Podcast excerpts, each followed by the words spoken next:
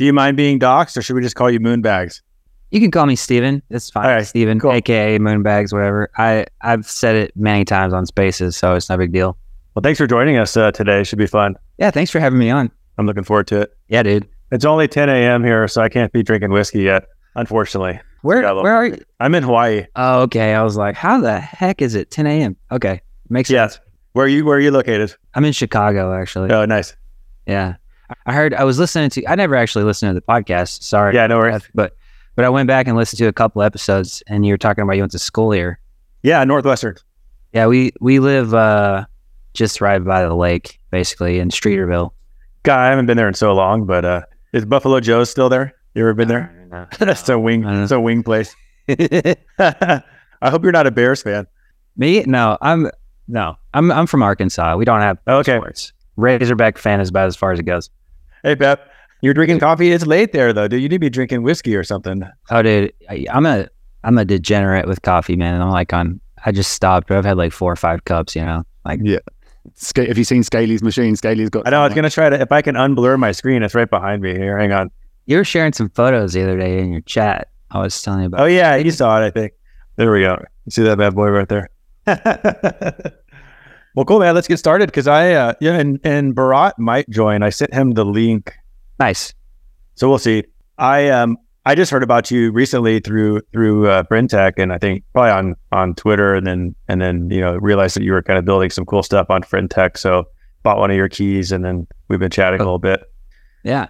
Um, tell me how. I guess first of all, not knowing really anything about you, how did you get into this the NFT slash crypto kind of space?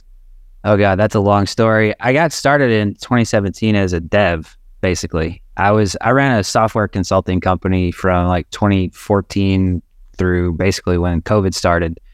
And uh, I was just researching different verticals and actually I was looking at um, like supply chain and logistics and provenance and all this kind of stuff that's sort of like the early days, whatever we was talking about with blockchain. Mm-hmm. And then I just started learning Solidity. And then next thing you know, like I have people hitting me up to like run ICOs and stuff. Like it was 2017 was Legit. wild. Yeah, Yeah. yeah, really crazy time. So I did that and worked in DeFi for a while, um, kind of on a contract basis, but I was helping people with like smart contract architecture and stuff like that. We were doing, uh, this is before Uniswap. We were trying to build decentralized derivatives on top of like the Zero X protocol and all this kind of stuff. And um, that ended up turning into, well, there's no liquidity because it's all fragmented across all these different places. Maybe we can make a liquidity protocol. And then Uniswap came out and none of that mattered. so Right. kind of kind of that that was the story and then uh i don't know i think i think uh nfts actually i got into because during covid we moved down to miami for a couple of years and i was hanging out with some serious DJs, names left you know redacted and they were all like dude we just mentioned this thing bored apes and it's going crazy and blah blah blah you should check it out and so i kind of just started sticking my toes in the water and I don't know. I got into it, but like I'm I'm the kind of person like as you can tell, like I'll get involved with stuff from an interest and then I'll immediately start building stuff. so Yeah. like that's just my personality. So like uh I minted a couple of things and then I was like, you know it'd be fun? It's making games. And so me and a couple of friends built uh like probably one of the first ever fully on chain NFT games and it didn't go anywhere. But it was it was fun, you know. So that's kind of the backstory. That's cool. Uh, yeah. So back in 2017, did you were you playing around with some of these decentralized exchanges like IDEX and uh, Yeah. the other ones were called? The one that I used the most was actually Radar Relay. Yeah, I use that. Yeah. I would trade shit coins on there. I, I never put any size into my trades because I just was tinkering, you know, and I was nervous that I kind of had the theory that like at any given time, all my money could just be vanished, you know. So I would put like 100, 100 bucks in there or something, and I would just trade shit coins with them. But it was hilarious the slippage on those things, or like Oh yeah. like you could move a market buying like a hundred dollars of a coin. It was hilarious. Yeah. Yeah. Totally. It was a, it was a fun time. You see those big chunky graphs, like those big chunky bar graphs, because the trades were so minimal, the volume was so low. Oh man, those that was a that was an interesting time. 2017 was. I don't know. What do you think about this? Like, do you think 2017 was crazy or 2021? Well, I wasn't really around in 2017. So for me, definitely 21. And I was like all in NFTs. And so, like, I feel like the NFT thing was like a leverage. Like, Bitcoin was nuts. And then NFTs were like a leveraged thing of that. So definitely for me, 21. I mean, it was completely insane, and it was like this hobby I'd been doing, toiling in for at that time three three years, with no real thought that it would ever happen like that. Right? Like I thought a crypto punk in 10 years might be worth a few thousand dollars or something, and like Top Shot was the most insane. I talked about it before, but like I'll never have a time like that again. In one week, shit would like go up tenfold. Then in one day, sometimes it would go up like two or threefold. It was insane, completely insane. Uh, I, I wouldn't rule it out, man. You never forget. That's true. The space. that's true. Yeah, and that's kind of part of the reason we're all here is, is like, so so I got in after 2017, and I heard all the glory days right from one of my good friends from high school, and he was showing me like I, I asked him, he's like a bragger, but I was like, dude, just tell me some of your great trades. And he bought this thing called fuck, I can't remember. It doesn't matter. But he bought this piece of shit shit coin and like hundred xed it in like a month and made like one million dollars. And then he cashed out. Oh, nice, Bharat's here. And I was like, what the hell? Like, uh, this is nuts. And so then I got in right after the bubble had burst, and I was actually really interested in all the tech and everything. But along, you know, deep inside your brain, you're like, well, gee, I hope something like that happens again. That'd be fun. And so, yeah, I think you're right. It will happen again. Bharat, welcome. Uh, welcome. Thanks for joining. Hey guys, pleasure to be here. Thanks for having me. We have Stephen, uh, aka Moonbags, and uh, we were just getting his crypto origin story, and we kind of got up to uh, NFTs, and then I guess present day. So we're we're actually good timing because we're just getting ready to start talking about FriendTech. Boom. Can I can I just ask um, what was the NFT game? Yeah, so you probably wouldn't know of it. It's called Hot Potato. If you want to see it, it's at zero x hot on Twitter, which is my favorite handle I've ever managed to scoop. But uh, it's uh, basically me and some friends were sitting around late one night. Me and this guy Josh specifically. So he's so actually I run a art marketplace on Avalanche called Campfire, and one of our co-founders is this guy named Josh. He and I were sitting around talking on Telegram like super late one night, and we were just drinking and saying stupid stuff, you know. And I tend to go like what's the craziest thing we could do is sort of my my mindset you know and it was like what if we could set tokens on fire and so we we wrote i wrote like 6000 lines of solidity or some nonsense so that you have a token that actually multiplies in your wallet like literally in metamask it just balance keeps going up until somebody stops the music. It's oh my god. it's completely ridiculous. And uh and it's yeah it's but it was it was a fun time. That's cool. Tell me, and I'll ask Bharat as well the same question. When did you first come across FriendTech, and what were your initial thoughts when you when you first played around with it? Uh, you know, I have I have a bunch of crypto Twitter friends, as you all do, and I saw some people talking about it, you know, for a couple weeks, and we stayed pretty busy. But once I saw like it kind of went away and it came back, that was my cue. Like I've got to jump on this, you know. And so I got on and I got an invite code from my friend John, and uh, he got me in. I got on there, like didn't have any ETH on base. I was like, I'll check it out later. And then instantly my wallet was funded. I was like, that's weird. Why did I just get airdropped ETH?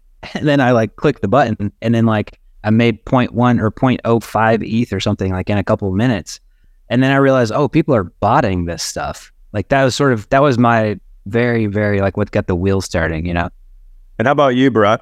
Yeah, great question. So I'll tell you, my first impression was very early on, and I, you know, I put like an ETH in there, right? And I was just kind of messing around, buying people I knew, but I didn't get deep into it because, you know, the UX and the UI was just word, right? So it was just absolutely terrible, and I was like, man, this this sucks. This is never going to work, right? So that was my initial sort of, um, you know, entree into it. Then I would say about a week and a half later, maybe it was two weeks, in fact. I spent a solid three or four hours just going through multiple chat rooms um, that had bought uh, keys for, and I started to pick up on, you know, thematic areas across connections that NFT people were making with DeFi degens. I picked up on alpha, right? So you had these concentric circles that never overlapped, all of a sudden starting to overlap, right? You had people kind of having conversations that never before would even talk to each other, right? So I found that very interesting, and I found that there was a lot of, you know, really good alpha that was being shared in these rooms, and I was like, okay, yeah, there's something here. And I would tell you that next day, I think I, I put a bunch more ETH into it, and then I just kept aping from there, right? So, and the rest is kind of where I am right now. But you know, I'm enjoying my time on Friend.Tech, and it's it's crazy what you pick up and learn. You know, everything from like um, new new sort of product launches, people are actually tying them to keys that are owned, right? So there's a bunch of stuff that's emerging in terms of patterns and use cases for Friend.Tech. Can you give like one example of what you just said? Yeah. So yeah, I'll, I'll give you one. Uh, there's a little bit of alpha here, but um, there's the Rampage uh, drop that's happening, and it's effectively there are two sort of. Um, by the way, nothing. The, the team has never sort of come out and said they're going to do anything um, it's it's all been like very subtle stuff, subtle hints along the way. But if you own a Grug or a uh, PokerBets key, you effectively you know qualify for you know what could potentially be beta access, and from beta access, who knows, right? So the who knows is a big question mark. But that yeah. gives you an idea. And then there are a bunch of other folks like Bread. Um, Bread has this really cool Dune dashboard that he keeps iterating on, which shows the power of three comma three, right? So who's all part of it, who's defecting, what's the defection mm-hmm. rate, right? Mm-hmm. So you have all of this really cool information and primitives that people are building around that core tech, right? And in order for you to be able to leverage those apps um, and those bots, you effectively have to buy the key, right? So it's a very interesting kind of perspective and dynamic around, you know, how the insight and value equation is being created here. Yeah, there's so much cool potential to this. I wanted I wanted to back up because I think a lot of I'm, I'm, actually hoping that a lot of people who listen to this will not know anything about Friendtech and won't even have used it. So I did want to kind of give the a little bit of an explanation, and, and, I'm I'm so new to it. I can you know I'm I'm more new to it than you guys are. So and Pep Pep actually red pilled me at the end of our last podcast. I started off the podcast saying it was a Ponzi, and then by the end I was like, oh, I guess you convinced me to try it out, and then next thing you know, it's it is pretty addicting. And and like I just had that epiphany moment that I don't have that much anymore, you know, with NFTs. I had it with CryptoPunks and I had it with Top Shot and I had it with probably some things that didn't work out. It's not like it, it's always right. But anyway, I had this like epiphany, like, I don't know, my eighth or 10th hour of using this thing where I just saw all the potential to it and it kind of blew my mind.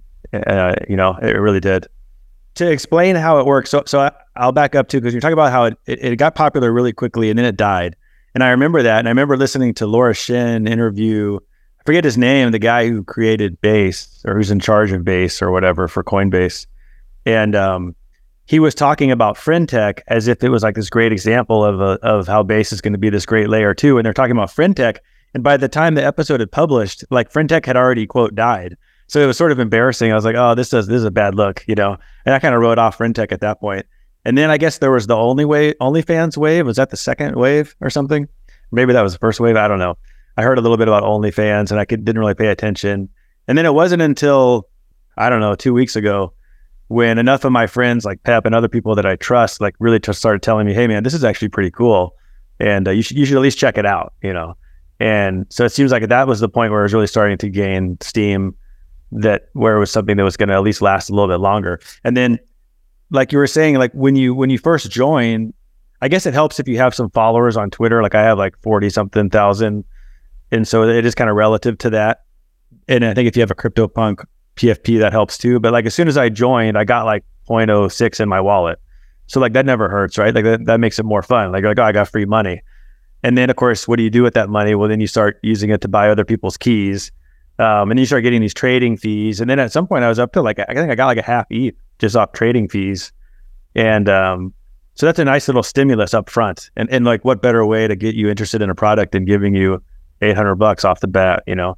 It's pretty, pretty aggressive network effect, in my opinion. Somebody yelled at me on a space the other night for using buzzwords and wanted me to use synergy next. But the thing is, like, uh, actually, you know, you think about it, like you get you start collecting everybody's keys and like you get really invested in a platform like maybe you go mess around with the other ones and see what they look like but that's that's kind of my thing is like there's just so many people here now i'm meeting new people you know like all the time and that's that's a and i feel invested so like it's like a right. pretty powerful cocktail and the bonding curve so correct me if i'm wrong but the main reason they get botted is because the way the bonding curve works is those first 10 keys or so the risk reward is super high because they're almost free.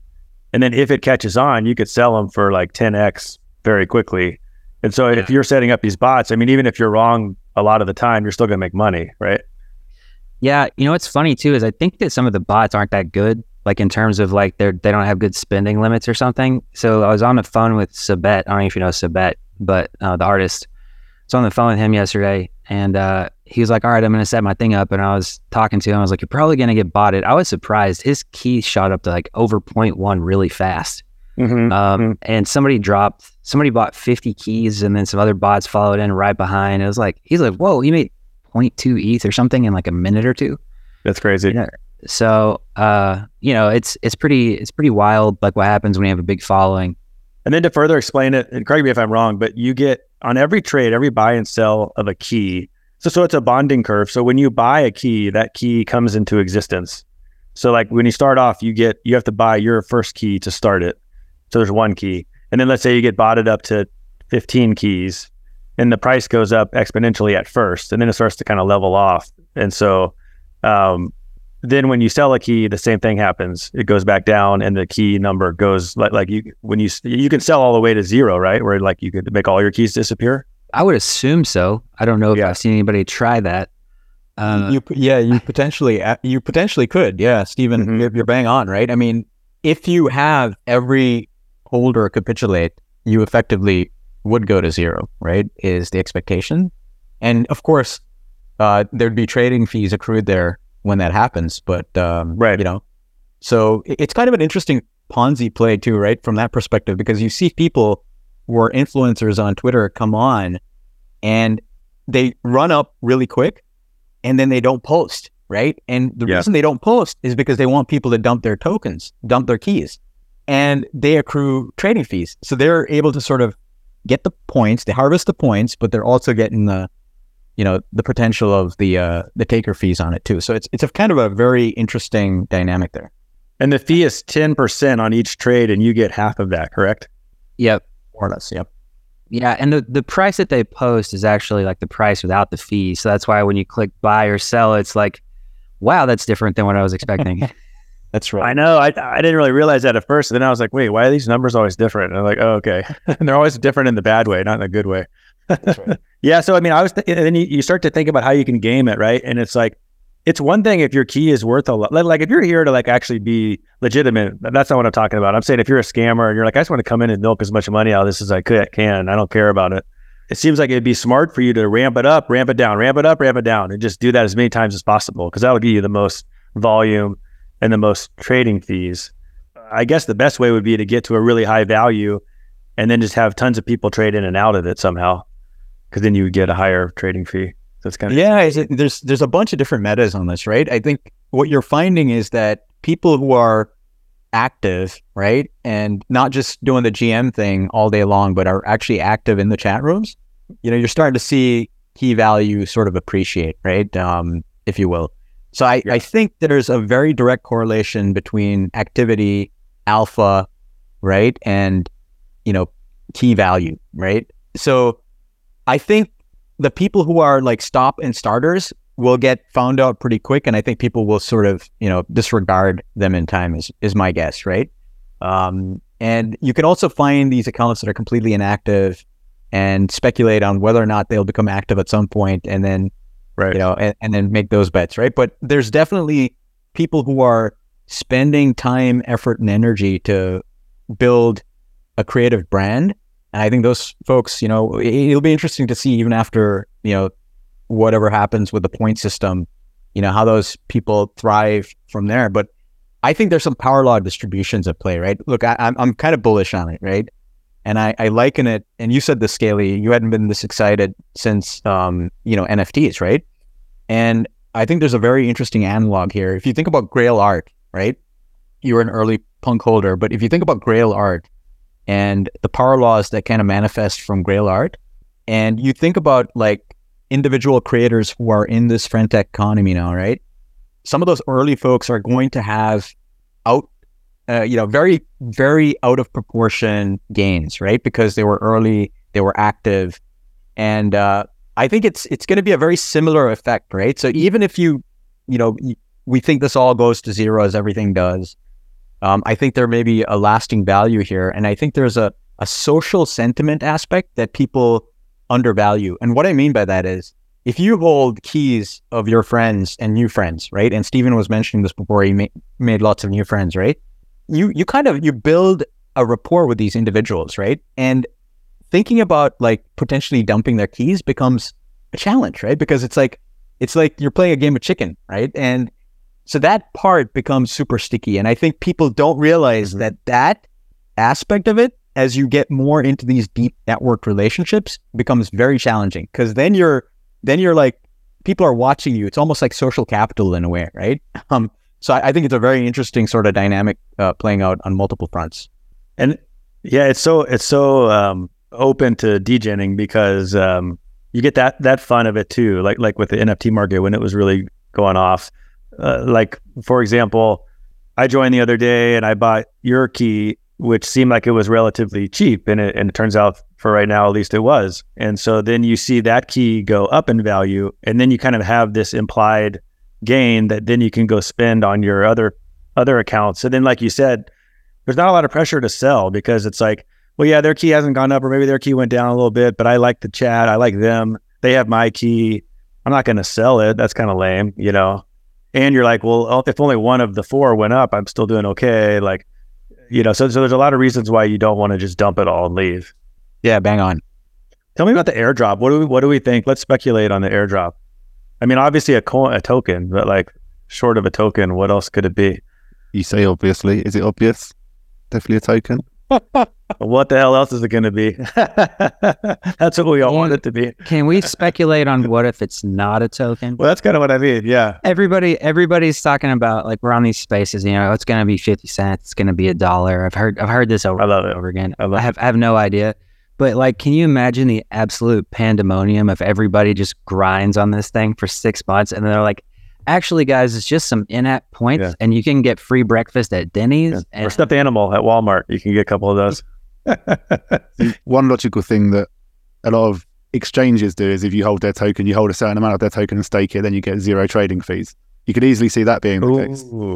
Um, Ooh, you- I like you that one. redu- like a Binance coin. Yeah, well, you cut the the creator keeps the five percent tax, but the platform tax gets zero or something like that. It, it would be super interesting if they were to incentivize creatives, right, and creators, and I, I think that's the most important thing because, like, the point system is, you know, if, if you sort of draw a straight line and that becomes like a 50, eh, 50 cents or a dollar, right, then you're going to create the next version of, you know, the farming meta, right? Just it, it goes to zero eventually. It's just going to happen, right? But if they actually think about this thoughtfully, there are probably ways for them to make this a mainstream application and get people, you know, who are creatives today. But you know, if you're on Twitter, you're you're being paid a pittance, right? No matter how big you are, you're getting paid like a pittance. And if they could start to recruit people like that, and they then give these individuals and people who are early, right, um, uh, us included, right? If they start to say, "Hey, there's a value afforded to what these folks are doing on the platform," and I, I liken this to like early YouTube and what people did there, right? So if you think about the folks who got onto YouTube and started, you know, publishing content, even if they sucked, today they're probably a million plus subscribers, right? So they're probably killing it, right? So it's it's if it's that kind of an outcome, I think it's still a good outcome, right? So um, you know, obviously points converted to an airdrop would be great, but I think it I hope they're thinking about a bigger, broader sort of, you know, creator unlock because they have that potential. Yeah. Uh, yeah. I hope there's not a coin actually, because you're right. Then it's just air farm. Then it's just, you know, farming and that never ends well. Do you think do you think people are behaving right now? Like what what extent do you think people are having fun with the new shiny thing versus like trying to farm the airdrop? It's a great question. You know, it, it's Yeah. funny. Zero X Five F asked that same question in this chat. I think it was this morning. It was yesterday, and I said initially it was hundred percent farming, and it was zero percent having fun, right? Or zero percent creating value. And I said if you ask me that same question today, I would say it's inverted. It's probably forty percent farming and sixty percent having fun, and that's that's a pretty big flip for me, right? And and that's probably why we're seeing these cycles kind of emerge and develop because people are starting to realize that, hey, this sucks. And then they spend more time and they say, oh, it's kind of cool. And then they go deeper down the rabbit hole. But it's a great question, Stephen. I think it's, I think it's actually, we're starting to see more people you know, think that there is value beyond the farming, right? And beyond the points. And the way I look at it now is if I'm about net even on my buy-in, which is about what I am now, based on the port. Like if I just sold everything, I would come out a little bit ahead. But then it's nice to look at the airdrop points and be like, well, I'm here pretty early. Like maybe that'll turn into something at some point. But I'm not really counting on it being some major windfall. But you're right. There's a lot of other ideas I didn't think about. Like one idea would be if you have a certain amount of points, you can buy access to like some pro features or get promoted on this on the site or something else, right. and then that would create a market for the points. You could actually sell the points. Uh, I mean, a revenue share based on your points. That's sort of like a security. So I'm not sure how that would fly, but there's all kinds of stuff they could do. Yeah, for sure. I, I think that's that's where I think Paradigm is kind of the master at creating these kind of um, you know the, these really sort of interesting dynamics around you know how to build and uh, you know attract creators. The the question is, what will they have learned from Blur that they can apply here that makes this a successful platform, right?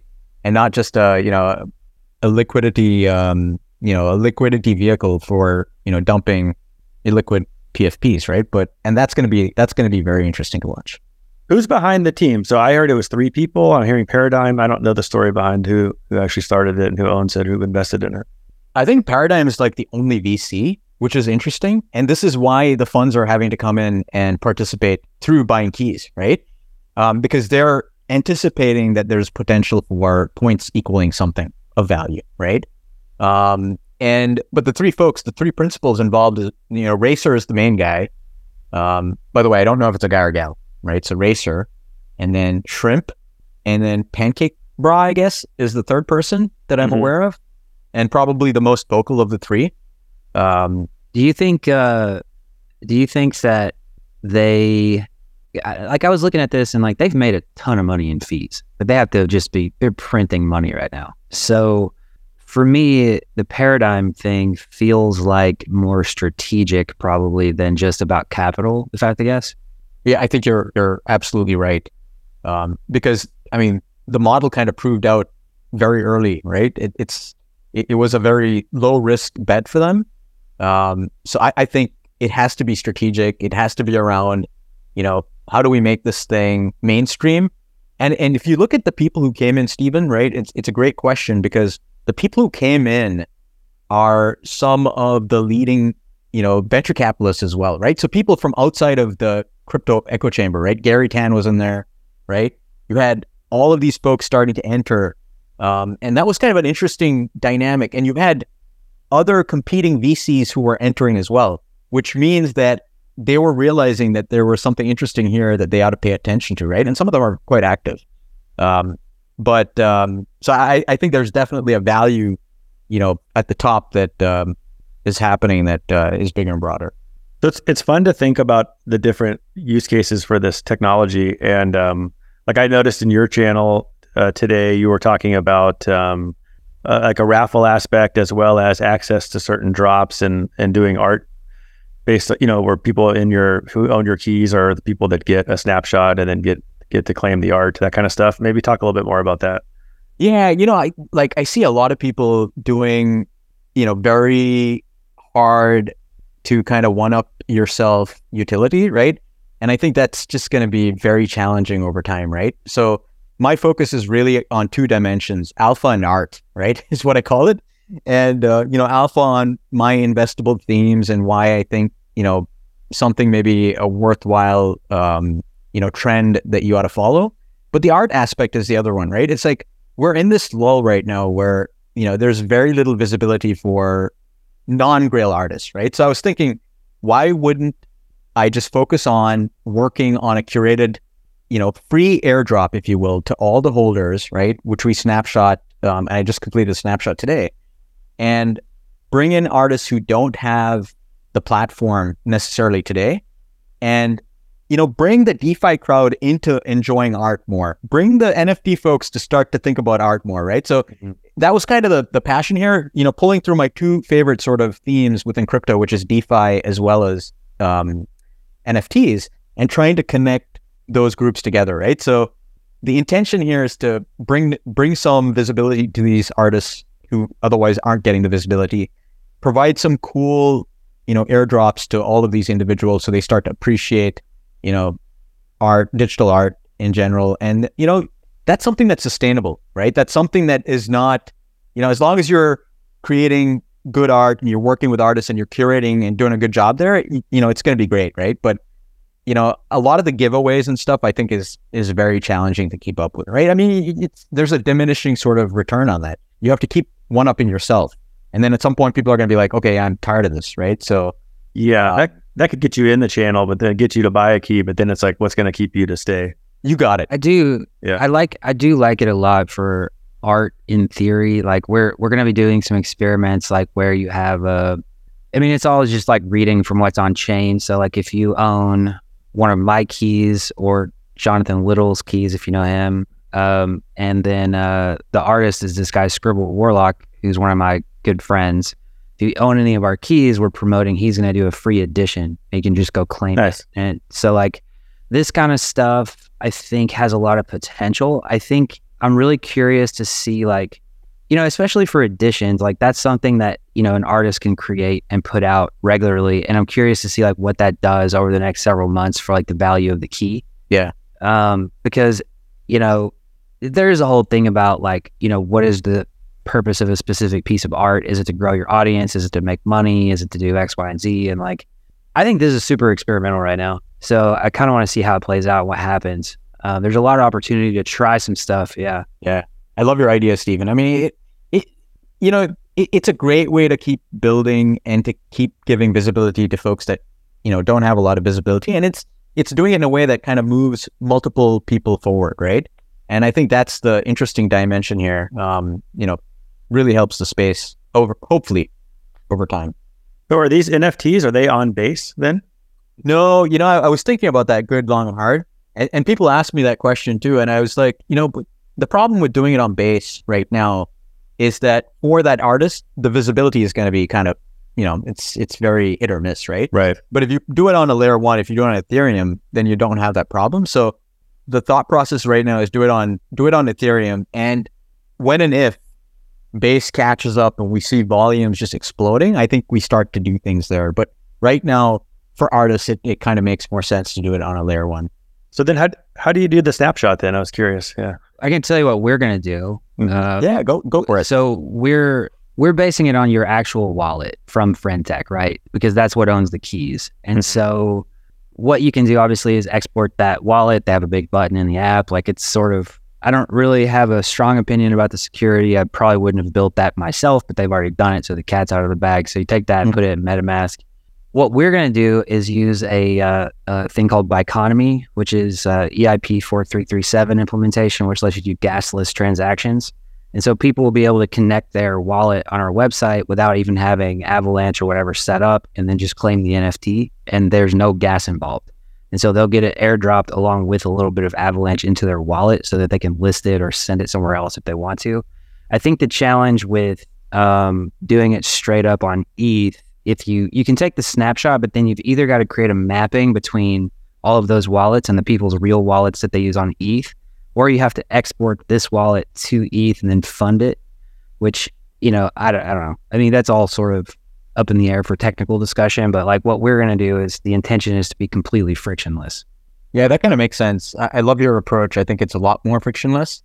Um, I, I, there is going to be a little bit of manual intervention, and my hope is that you know people stick around, and it's it's like you know I'm trying to I'm trying to you know provide like um, hodlers who hold the art, you know, with if they if they sort of keep all of them at the end of the quarter, they are you know, eligible for a one of one. And if they keep all of it for a period of time, they get other bonuses as well, like, you know, other art bonuses. So I'm trying to think of creative ways of keeping it and making it sticky without having to do any silly, you know, utility games around it. But um but I like your approach. It's it's a lot more elegant. Mine would definitely be a little bit manual and I'd have to keep track of, you know, all of the wallets uh, manually. It seems like a delegate.cash could could incorporate base right? You could just go on there, sign a transaction with your base wallet, and then link it to your Ethereum wallet, right? Yep. Yeah. That's a good idea too. Base is so early. I mean, we're going to see. That's what's also exciting is we're going to see all this development. Hopefully, you know, play out I mean, it is backed by Coinbase, so it's not like they're going away. Yeah, I had a question about, you know, not not necessarily for you guys, but just in general, I've been thinking about like, is it a smart idea to deploy stuff on base, you know, or whatever? And and honestly, like, I don't really have a well formed opinion about it yet. I think it's very early. It's cool to see a bunch of capital flowing in, but I think that that capital is going to stay pretty locked up in Friend.Tech for the most part. There's a there's a two for play here, right? Because if this is a big if, Coinbase decides that they're gonna go all in on on chain, right? I mean, today Coinbase, love them or hate them, they're a glorified centralized exchange, right? And they've got a la- layer two that they're operating at the moment. The question to me is, what if they decide at some point in the future they're gonna, you know, drop a base token, right? Now that gets very interesting because then you have all of these farmers who are looking at potentially, you know, Friend.Tech and the value there. But then you also have this potential unlock of base if that happens, right? So it's it's a pretty cool. It's a it's a it's a gamble, but if it works out, it could be very big because you know having Coinbase backing a layer two is pretty big, right, in our space because they're well capitalized, you know, and uh, they're profitable, and uh, you know, a huge way for them to continue to invest into the development of the L2. So I think it's it's a win-win. Yeah, and I think I mean listening to Brian Armstrong, whenever he speaks, it almost seems like he's signaling something like that. Like I, I certainly don't see him as a big fan of centralization, so I certainly wouldn't rule it out. Yeah, agree. The other thing I, uh, you know, is it, it's a big if. This is kind of what I thought you were going to say. Is is as far as it's kind of like back in the day when before the NFT boom, you know, you're investing in ETH, and then you know you're kind of doing a leverage play it's it, and what happened was so many people made so much money with DeFi that they had all this ETH lying around, and they like to they don't really want to pay taxes on it or claim it in their bank account. So then they just bought all these NFTs, and so I think uh, it's it's very very um, much to be seen, but possibly you know if a bunch of people make money on a Friend.Tech, or if there's some other thing like Friend.Tech that comes out, or not like Friend.Tech, but like successful in the way Friend.Tech has been, but some totally different thing that's on base. And then all of a sudden, all these people are making all this money on base then you could see like a big market for base NFTs. I think it's a lot of ifs, but you know it's possible. we we you know, Scaly, you, you and I have talked about this in the past, right? It's like there's no layer two PFP collection has gone mainstream yet, right? Think about right. it. I mean, there are some that have had their their fits and starts. Yeah. But like somebody is gonna drop What's it gonna be? 10, yeah. Yeah, somebody's gonna drop a 10K collection on one of these layer twos and it's going to absolutely catch fire, right? And it's going to change the game because then you're talking about like these cheaper mints, right? And you're talking about better access, all of the benefits that come from being on a layer two, which you, you don't sort of get today because of the fact that there's not enough eyeballs and not enough traffic on those there twos. But it'll be interesting yeah. to see how that plays out. Now you're getting me really excited. So this is the kind of stuff I think about that gets me excited. So I was going to ask you too. I mean, so technically these keys are NFTs, correct? Mm, not really. I don't believe they are. Yeah. And I was going to ask, what kind of token even are they? Like, what what are they? It it's really not a token. It's just literally like it's a it's an old school smart contract that's just keeping a balance. Like it's not and it's not according to any sort of token hmm. protocol mm. or anything like that. So they're actually non-transferable. Right. So like you can't really. That makes sense. You can you can do some kind of interesting stuff like Manifold put out this proxy contract where you can like buy the keys through the proxy and then you can assign ownership in the proxy contract. It's like, yeah, but it's sort of really, you know, it's stretching the use case quite a bit. Like it's not really designed to be this sort of like token type thing. It would be cool to have some kind of project that uh, was a PFP on Friend.Tech where the only way you got it was to get a key in a certain room Yep. And that's like the old hash mask, like on steroids bonding curve. Hash mask was just a, it wasn't a bonding curve. It was a YOLO or what do you, what was it called? Like a, I forget what they called it, but it went up in increments uh, where the last three of the thousand or 10,000 were like an ETH or each, whereas the first ones were like point, point one or whatever. Didn't keyboard pay like a hundred for the last one? He did. Yeah. Oh my god. Yeah. And Danny, keyboard and Danny went all in on the freaking hash mask, dude. the good old days. the good old days. But anyway, it, it provides this crazy FOMO effect where just imagine, I mean, what happens on that bonding curve if it's like, oh, if I buy this key, I'm entitled to this NFT and there's 500 of them. I mean, because what does 500 keys get you to an ETH value? I don't know, but it's a lot. It's a lot. Like so I mean, hundred, a hundred is like you're at, you're over one. I think. yeah, if I'm not yeah. So maybe start with the hundred, but like if that's and then you use that as your PFP when you're on base, uh, and that's like a total flex. You know, you were here early and you're cool, and then I don't know. I mean, there, that's just one idea. Like there's so many ideas like that that that'd be cool. I think it's I think it actually this steps on, in my opinion, a lot of the sort of narratives that people use to sell PFPs in 2021, like being a part of some social club that this other person is in and getting access to them or whatever. Now you just cut out that middleman and go straight to the person, and now I'm in that group. Right. But that, then you can almost flip the script, and I think you could see like, you know, you're in this person's group, and they just dropped this PFP that only you can get in their group. Now it's like it's sort of flipping it all around, but I, I think that that model may actually translate better, you know, down the line than like trying to do big, large scale PFP stuff. Honestly, I do too. And we thought about it, you know, when we did our project and, and like we were like, oh, we want to have it linked to a chat, you know, like a lot of what people want is to re- is to recreate what happened with punks in 2020 where like it was like the best chat around, like all the all the like Mhm. not I want to say cool, but like all the like really great nice people that you meet that have all this input that have built all these things. They all started a lot a lot of them started in the punks chat in Discord.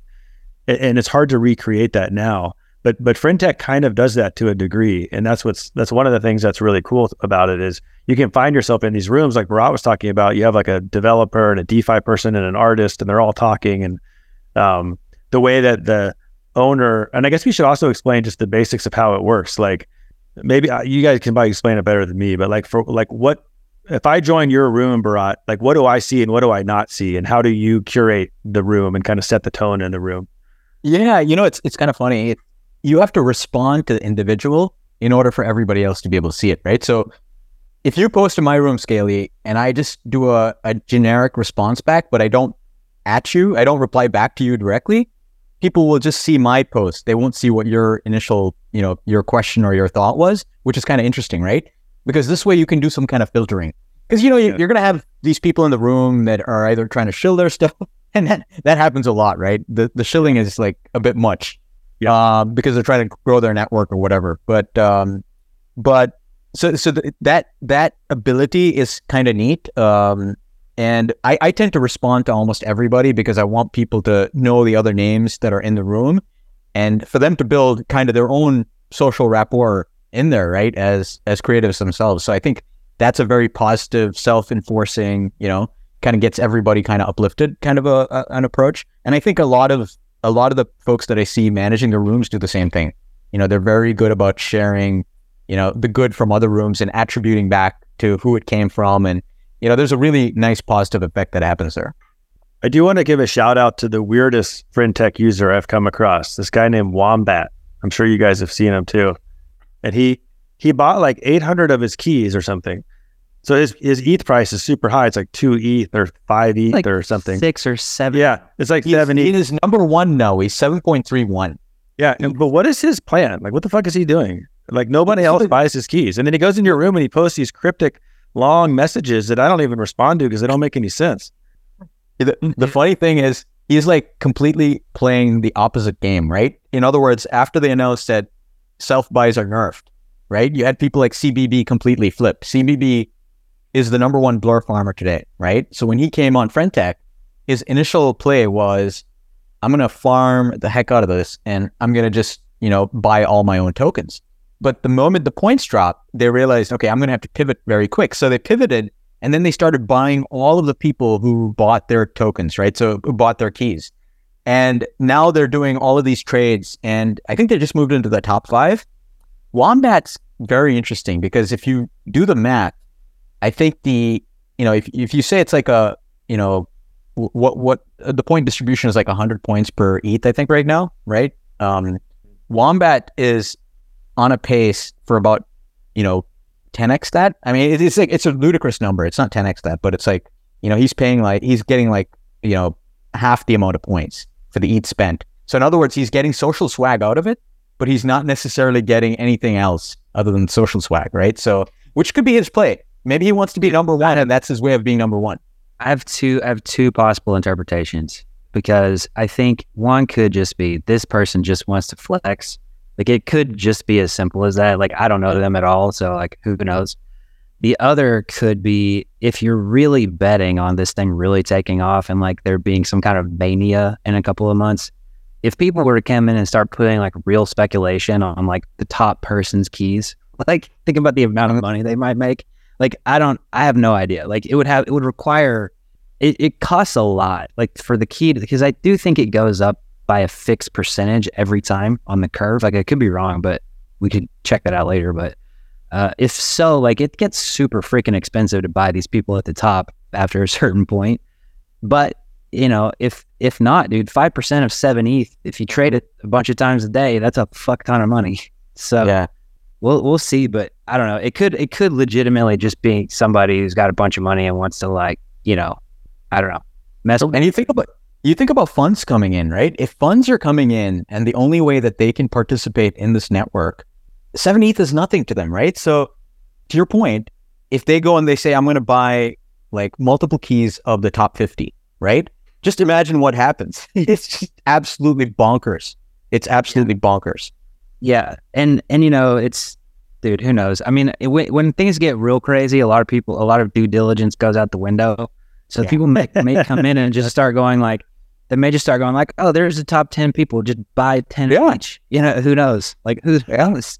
So, what are the airdrop rules that we know? You said that they did nerf where you can't buy your own keys and get points. Yeah, they're they're they're putting, you know, some mechanisms in place to reduce the number of points you get, right? So if you self buy, you're you're basically you're gonna get less, right? Um, so there are some of those things. Three and three comma three relationships are very strong and very, you know, plus for points. Um, having a low defection rate. So in other words, if if somebody if if I sell your key, right, and you still hold my key, that's good for you. That's that's extra points for you. But I get hit pretty hard, right? Um, Hmm. But now, if I sell your key and then you sell my key, that's called spite. so so then that also impacts you, right? And I think there's also this benefit for holding keys for a long period of time. So if you have keys that you bought, you know, five six weeks ago, right? If you still hold those, those there's some multipliers. I, Hmm. I'm not sure what those are, but those are also strong, strong plus there. So, if your approach was to get as many points as possible, and let's say you had 10 ETH, you go in there, you don't buy, you buy one or two of your keys, but then you just buy all other people's keys with a 3 3 relationship. And that would be the way to optimize, and then never sell any of them. That would be the way to optimize. That would be a good way to do it. And I, I call it strategic 3 3 because people do 3 3, but they do it with people who they don't even know, right?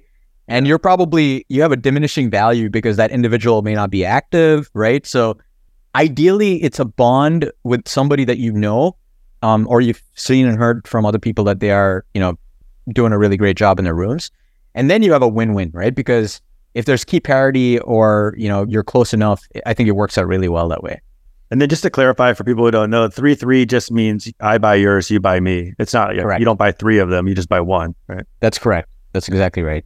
And it comes from Ohm or whatever. We don't have to get into that. It's some stupid, stupid game theory thing. It is. It is. A, it's. It's. Um. What's really funny is all the people on spaces going like, actually, Ohm wasn't that bad of an idea. I'm like, oh god, here we go. this time it's different. Yeah. So the other thing that's happened to me, I'm wondering if there's a tool. There must be a tool that can prevent this. So it's not always bad because I'll get into it. So like you buy some, you you identify someone on Twitter and you're like, oh, that's probably a good key to own. I like them. I know them. Or I know of them. And then you buy the key and you get in there and it's like, wow, wow, they haven't posted ever or in like three weeks. And you're like, well, that's kind of a buzzkill. Is there a tool that you can use to show you how many times and when they've posted before you get a key? I haven't seen one yet. Mm. I'm sure there's somebody who's doing that though, because that's the Yeah. alpha, right? That's Yes. the that's the real data. That's the data right there. Because you could plot that. And, and then if you see somebody whose key seems kind of cheap for what you would guess, you could sort of assume it's because they don't, they're not active.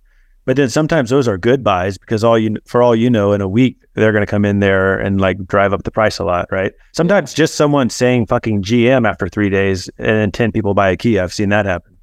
Yeah. I think you can, I don't think you can definitely track, you know, uh, the last time they logged in. like that's sort of a Mhm. proxy for some of that, but like doesn't really tell you if Mm-hmm. they're talking or not. It just tells you they're using the app. Mhm. Um, I don't know. It's not quite as good of a data point, but it could be useful. Yeah, I almost thought of going into my room and saying, I'm not going to say anything for a week. Let's see what that does. just see. And then come back and tell everybody I'm going to buy 10 ETH worth of my keys tomorrow. Yeah. There we go.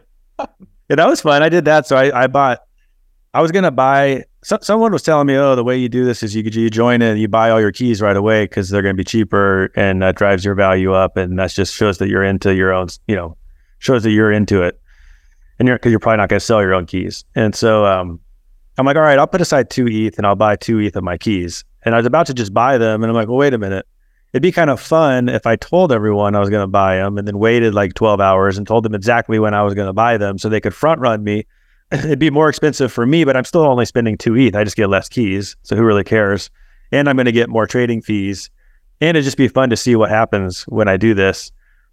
And so I did it. It actually was pretty fun. It was like, there was only like maybe, I don't know, 10 or 15 people in the room at the time, but like definitely I saw activity spike. And it was funny because I tweeted it and I only got like three likes on the tweet, but like eight or 10 people bought my keys. So it's funny, like people weren't even liking the tweet and they're going in and buying the keys because they didn't want to amplify the tweet. and Um, that's how it goes, man. That's how it goes with these things. Like I told, I told somebody this yesterday because they're like, I just tweeted out something and nobody liked it, but a bunch of people just bought my key. It's exactly that, dude. Like it's weird. nobody wants, nobody wants to share. You know?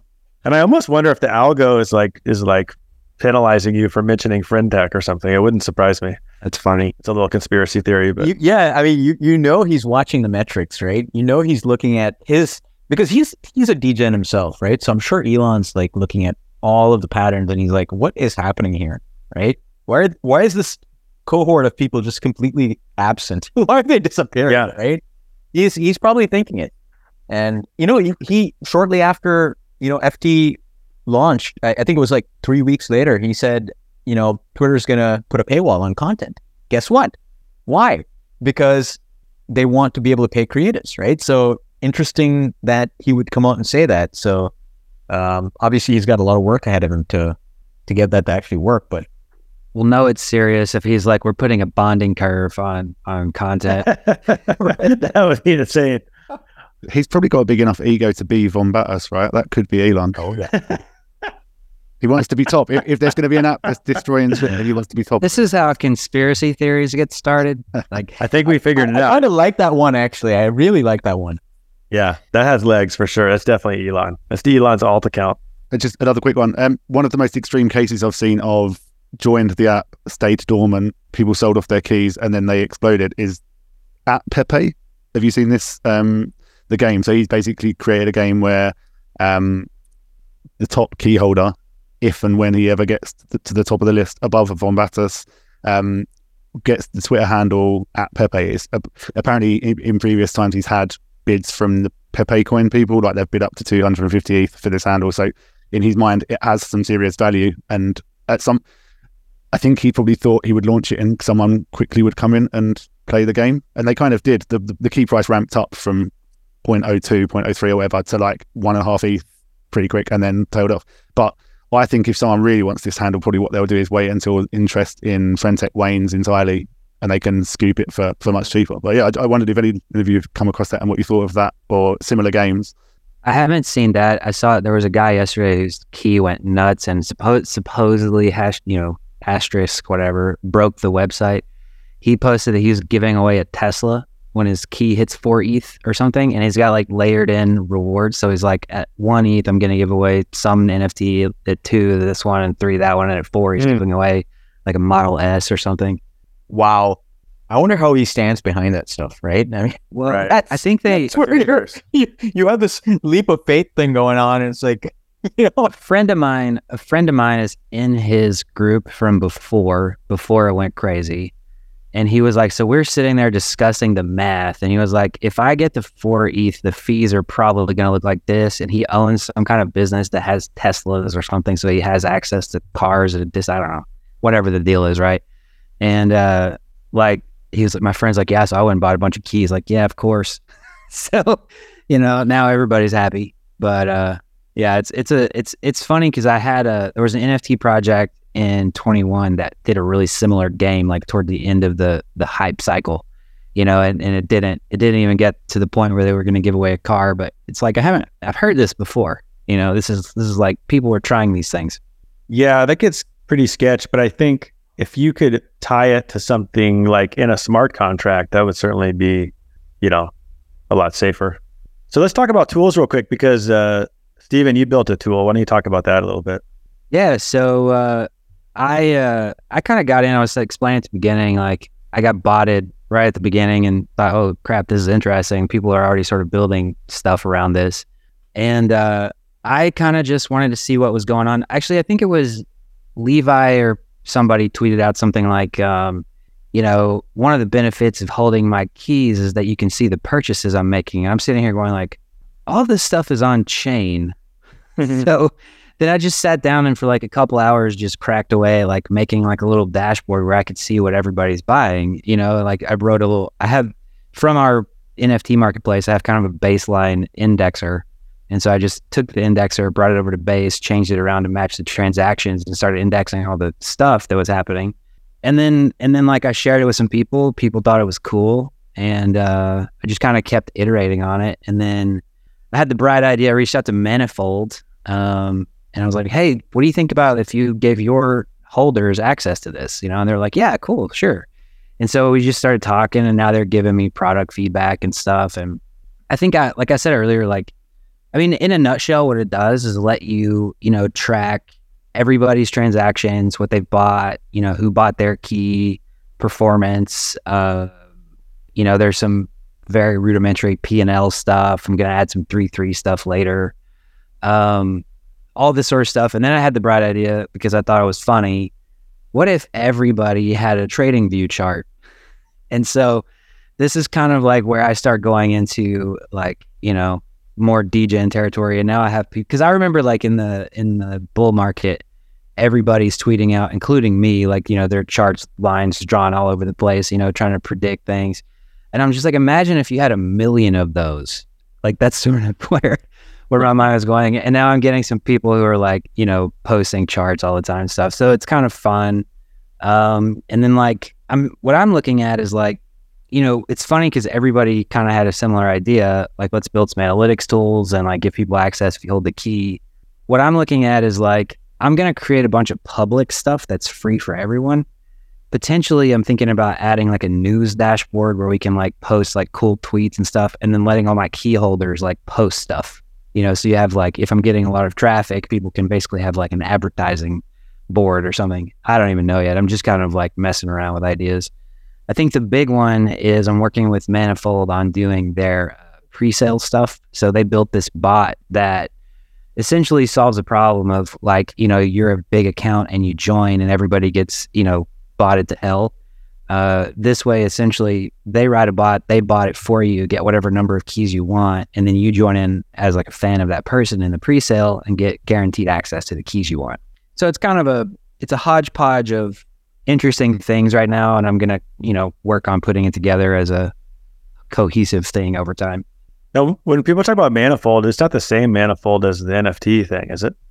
No, it's a it's uh I don't know a ton about it to be honest. It's Manifold Trading is the Twitter handle. Mm-hmm. And if you go on their website, you know, they're like a web3 venture capital firm and they have some like, you know, in-house like pretty serious technical capabilities.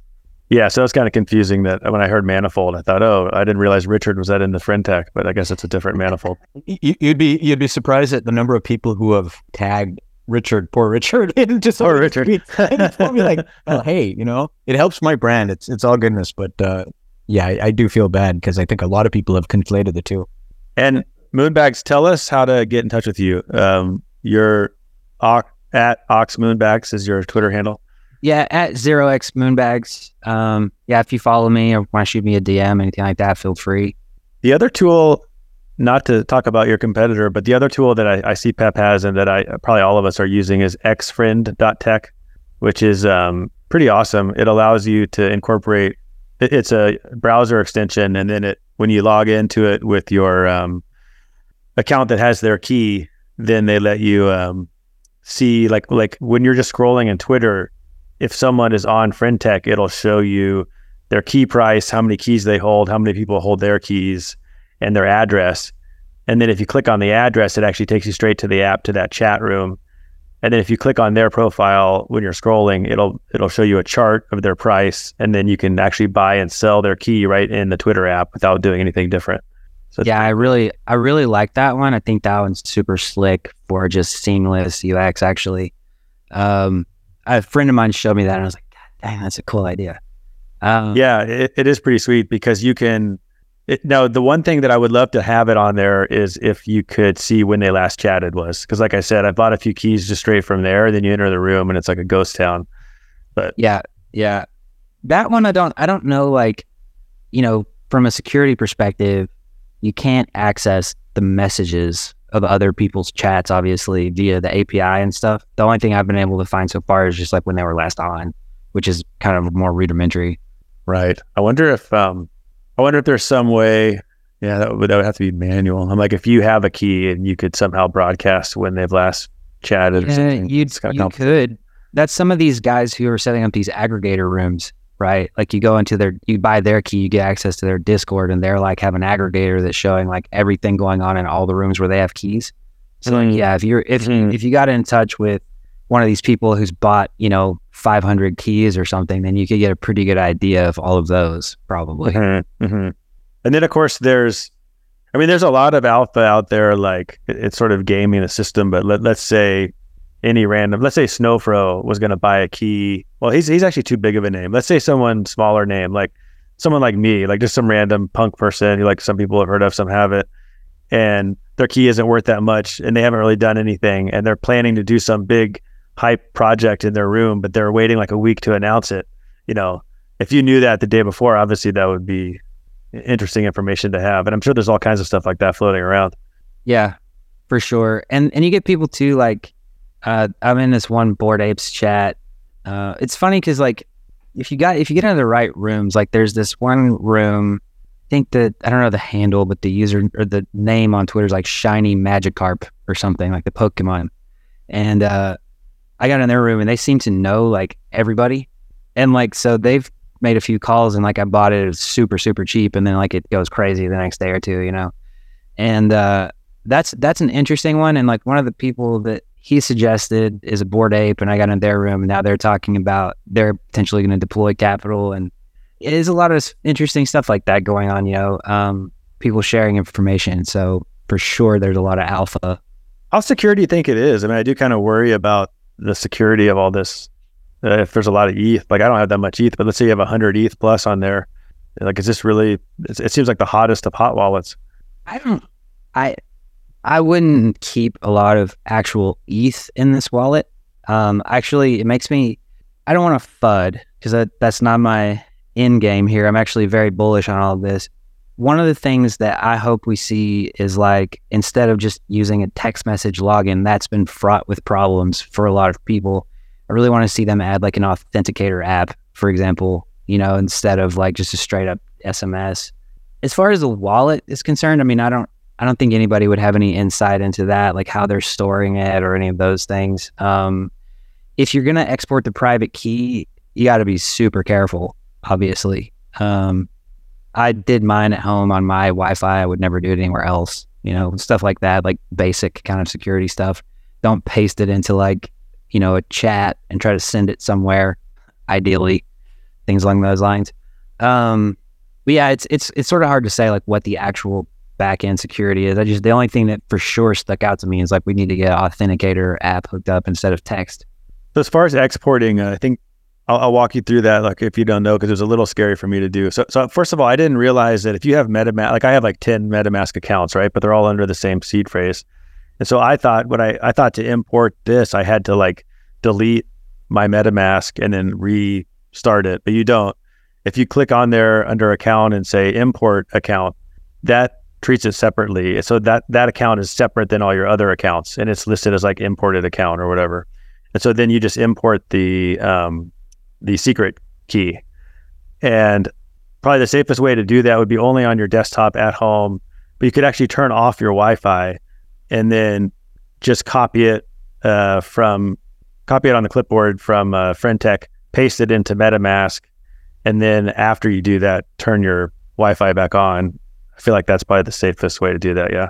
Yeah, I mean that's for the average person. That's going to be the best way to do it, and not have to worry too much.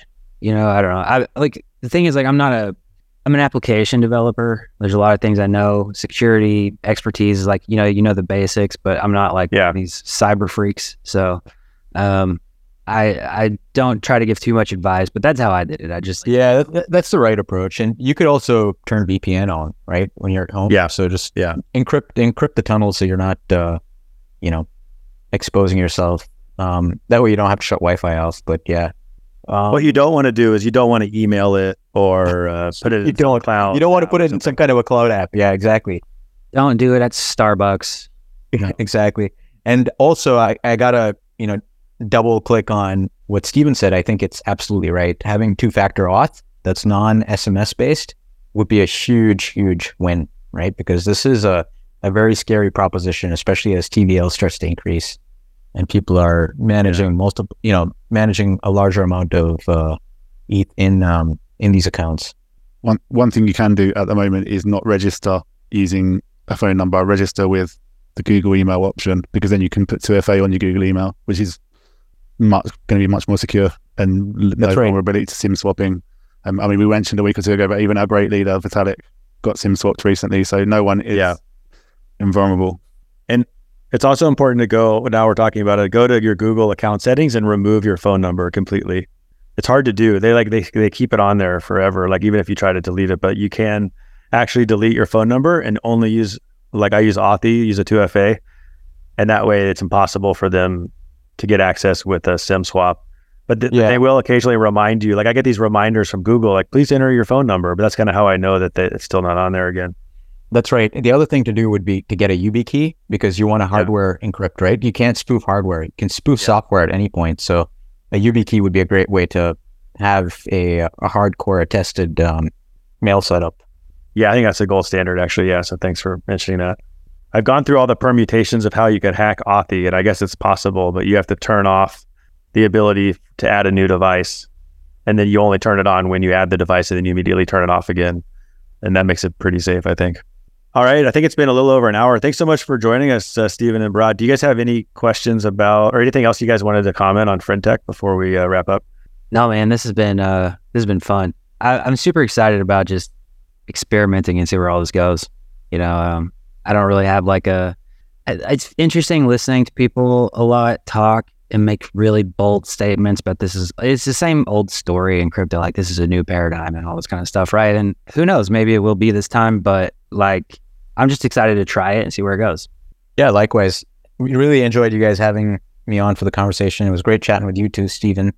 And uh, yeah, excited for tech that makes it to the mainstream, right? That would be huge. Um, you know, be awesome to even get a, a handful of people, right? Just change change what we've seen to date. And everybody listening should buy all of our keys and come and chat with us. and then sell them, and then buy them again, and then sell them, and then buy them. Yeah, if you could do that about four thousand times, it'd be i- be ideal. All right, thanks guys. I'm gonna Appreciate it. Take care. Thanks, man. Can Stephen stay for five more minutes so we can talk about Avalanche stuff quickly? Because then I can kind of splice it in when we were talking about it before and touched on it. Oh yeah, of course. Yeah, I am happy to talk about whatever. We, I mean, we don't have How long you guys? You guys normally do this for like about an hour? Is that right? It's about an hour. Yeah. Having done a bunch of these, we, we did it for about 20, 25 episodes just as a group of friends, like hangout style. And then we were like, right, we need to get more guests. And you start, you can see people's eyes after about 55 minutes, the attention starts to wane. You, the, there's a certain moment you can definitely pick up on it as well. So, I may be the opposite. um, so yeah, It's I. I guess I wanted to ask about Campfire. You're one of the co-founders, right?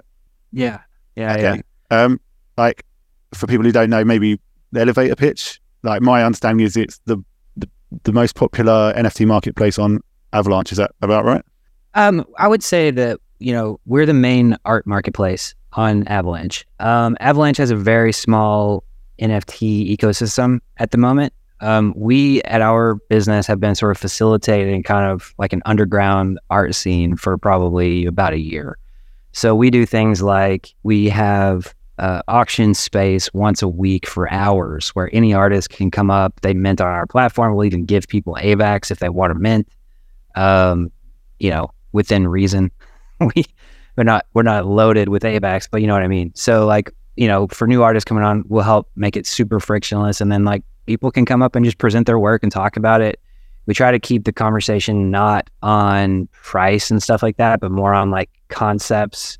I studied design for three years in college and then switched to physics like a weirdo.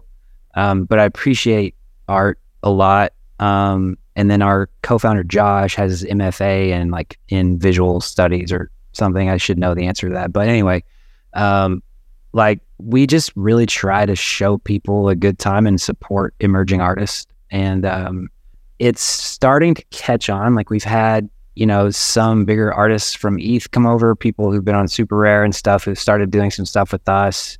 Uh, yeah, so it's just it's it's in it's a it's an early scene that I hope we can like do something really cool with. I know that the Avalanche, uh, Labs, the company that runs Avalanche, is like they've set aside a, quite a bunch of money to sort of create incentives and you know potentially support different things and whatever. And so we're going to start seeing some of that roll out.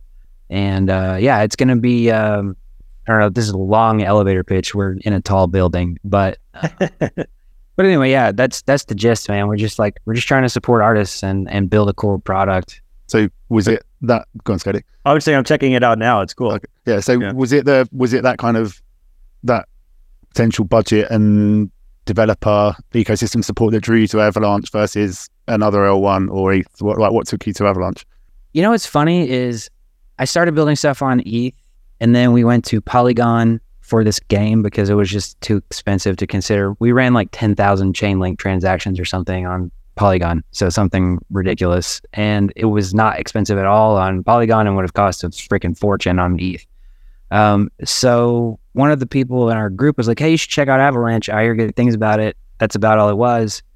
We started going and kicking the tires, and nobody had really built a great NFT marketplace yet. And so we just kind of said, "Hey, let's build one," and that started um, us on this journey. And in the very beginning, it was just like we're going to build the first like quote unquote permissionless NFT marketplace. We index everything. Anybody mints a collection, it shows up, et cetera, et cetera. And then over the next year, what unfolded is you have a ton of marketplaces launch on Avalanche for some reason. I think we have the highest marketplace to user ratio. Everybody has their own marketplace. Um, but anyway, so we kind of said at some point, you know, what we're really passionate about is art and supporting artists. Like we've been, you know, selling monkey PFPs and stuff, and we like all that. That's cool.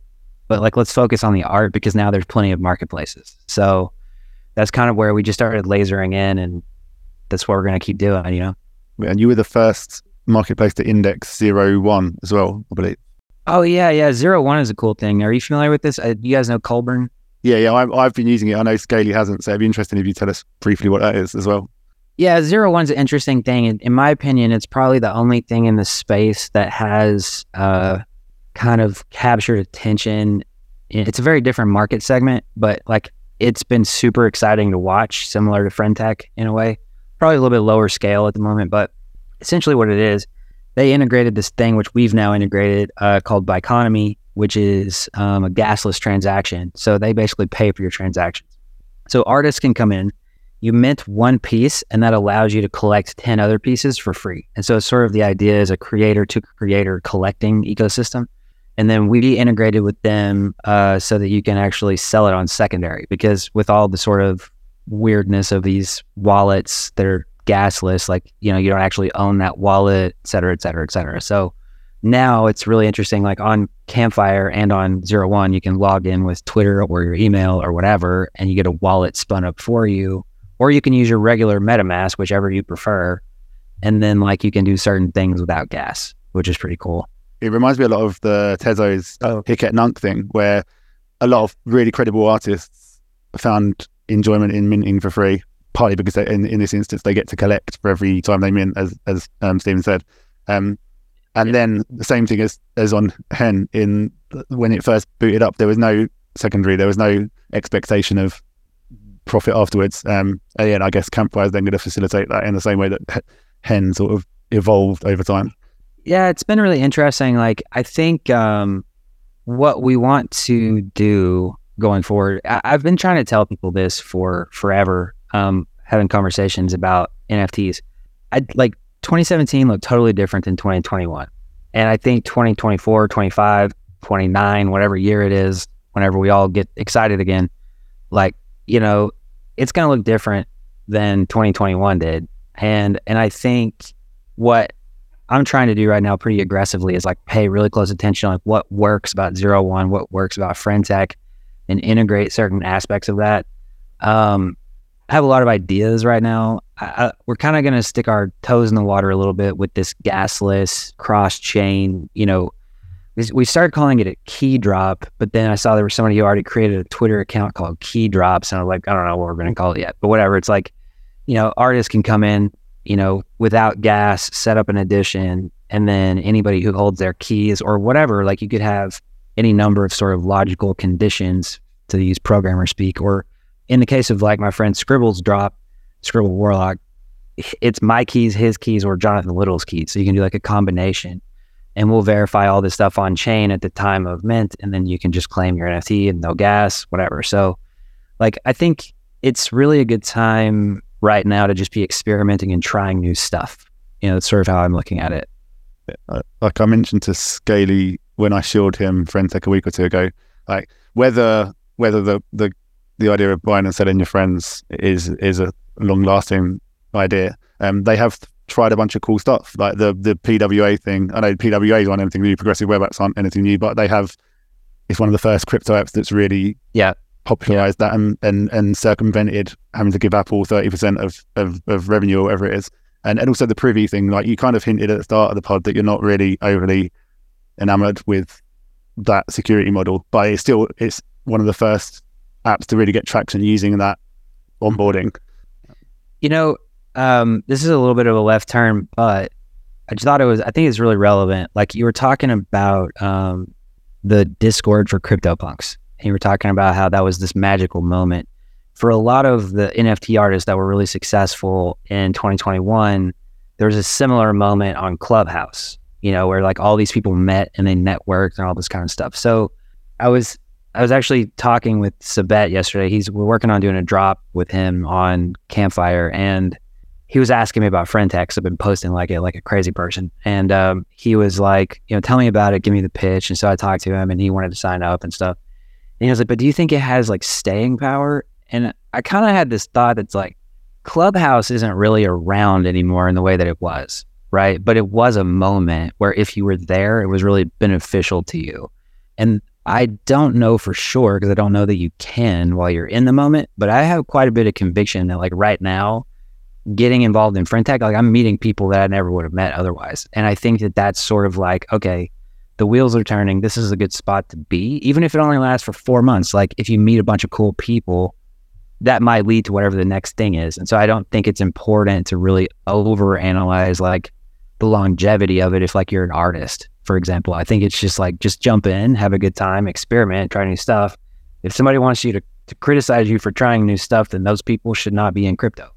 You know? Yeah, that's a really good point because that's exactly what my approach was um, when I started, and it was it was bear times like it is now, and so it was sort of like you would try anything you learned about you would try it you would you would put a very small amount of money in whatever minimal amount you had to not as an investment just as a i got to figure this out and see what it's all about.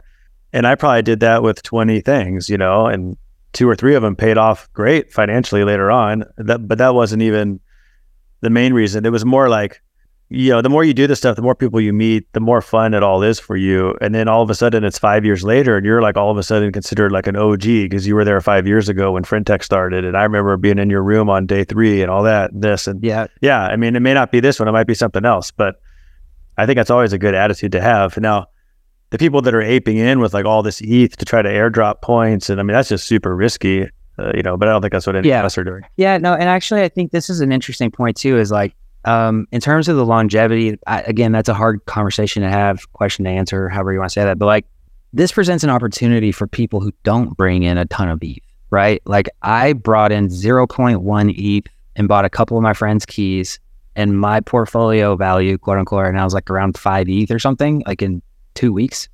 Like that's I haven't had that happen in a while in crypto, you know. So I think where I'm kind of seeing this go is like there's an opportunity here for people who have potentially like not the big bag to just bring in and try to farm the airdrop to actually make money. You know, even if it only lasts for four to six months or three months or whatever the number is, like it's still an interesting thing to try. So uh, that's something I think that a lot of the conversations that I hear about airdrop farming and this and that is like, don't discount the fact that now you have all of these people who are hustling their ass off to try to like get the value up on their key.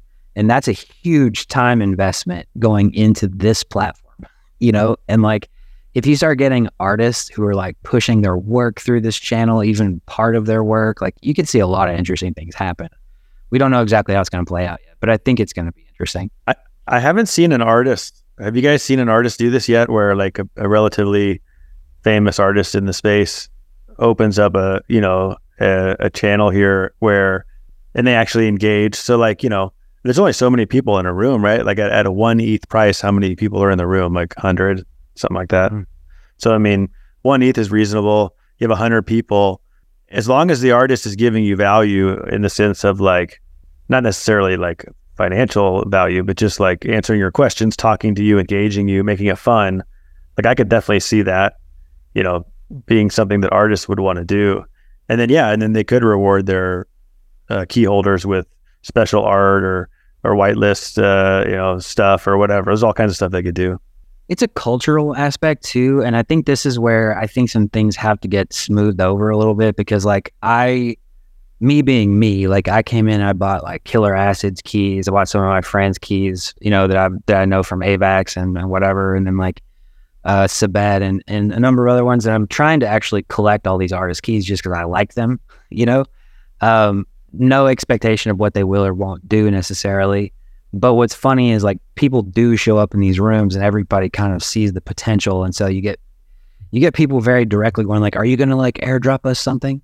You know, yeah. and it's like I think that that that kind of sucks. It's it's not dissimilar from like whenever uh, somebody manifold tweeted out something about me the other day, and then like all of a sudden a bunch of people bought my key, and instantly I get people coming in like, "Do you three three?" You know, and it's like, yeah. I I'm kind of in this state where I just like I I stay where I'm vibing with people, and then if I don't like the conversation or whatever, I just sell the key or whatever. Like I, yeah. I overthink it, you know. But uh, yeah, I think artists there's there's a cultural aspect where you get really immediately confronted with people going like, "Are you going to give me some value?" And I I don't know how to change that. That may not be able to change, you know. At the very least, you can say, no, I'm not going to do that. Fuck off. And then they sell your key and you're here, you get the transaction fee every time. So, yeah. you know what I mean? Like you can cultivate your room and meanwhile you're making money doing it. Yeah. And actually be funny. Imagine if you're in there and you get to see it happen. Like you see some chump come in there and immediately start busting the artist's balls and then he amplifies the message rather than ignoring it. If the artist ignores it, you never see it, right? But let's say the artist just puts a little period next to the reply so everyone can see it and then you're like, oh, this, this is going to be good. that would be fun. You know, uh, they need a little bit of a better onboarding process for explaining this because I, like what I what I've tried to tell people is like you can actually really curate this like a feed, right? Like you show people what you want them to see. And that's a really cool feature. It's not just an open chat room. And most people don't get it until somebody you always see this like when the first yeah. message like you know that you have to reply in order for anyone yeah. to see who you're talking to. So I know it's kind of funny how they don't have any explainer, but at the same time, that's kind of fun. Like, yeah. that's exactly what happened to me. I think someone had to tell me like three different times, like, dude, like you have to actually reply, or we don't know what you're talking about. oh, okay. yeah, it's not obvious at all. Um, no, I'm I'm excited about the potential for where like this could benefit creators, but I think it's also like I do understand why people are hesitant because you know, like I'm I told people recently like I have this extreme degen side and this extreme art appreciating side. And I don't think everybody resonates with both sides of that.